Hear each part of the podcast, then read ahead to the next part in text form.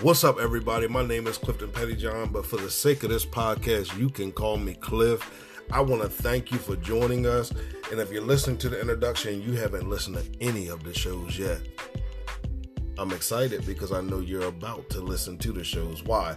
Because these shows are designed to help each and every one of us face some of life's most difficult moments. That's right, life's most difficult moments. We all have them.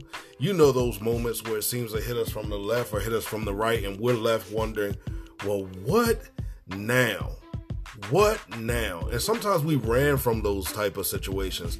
But with this podcast, I'm going to talk to you about some of the personal things I faced, how I had to come to terms with them, and how my life was transformed by it. All right? So enjoy the podcast.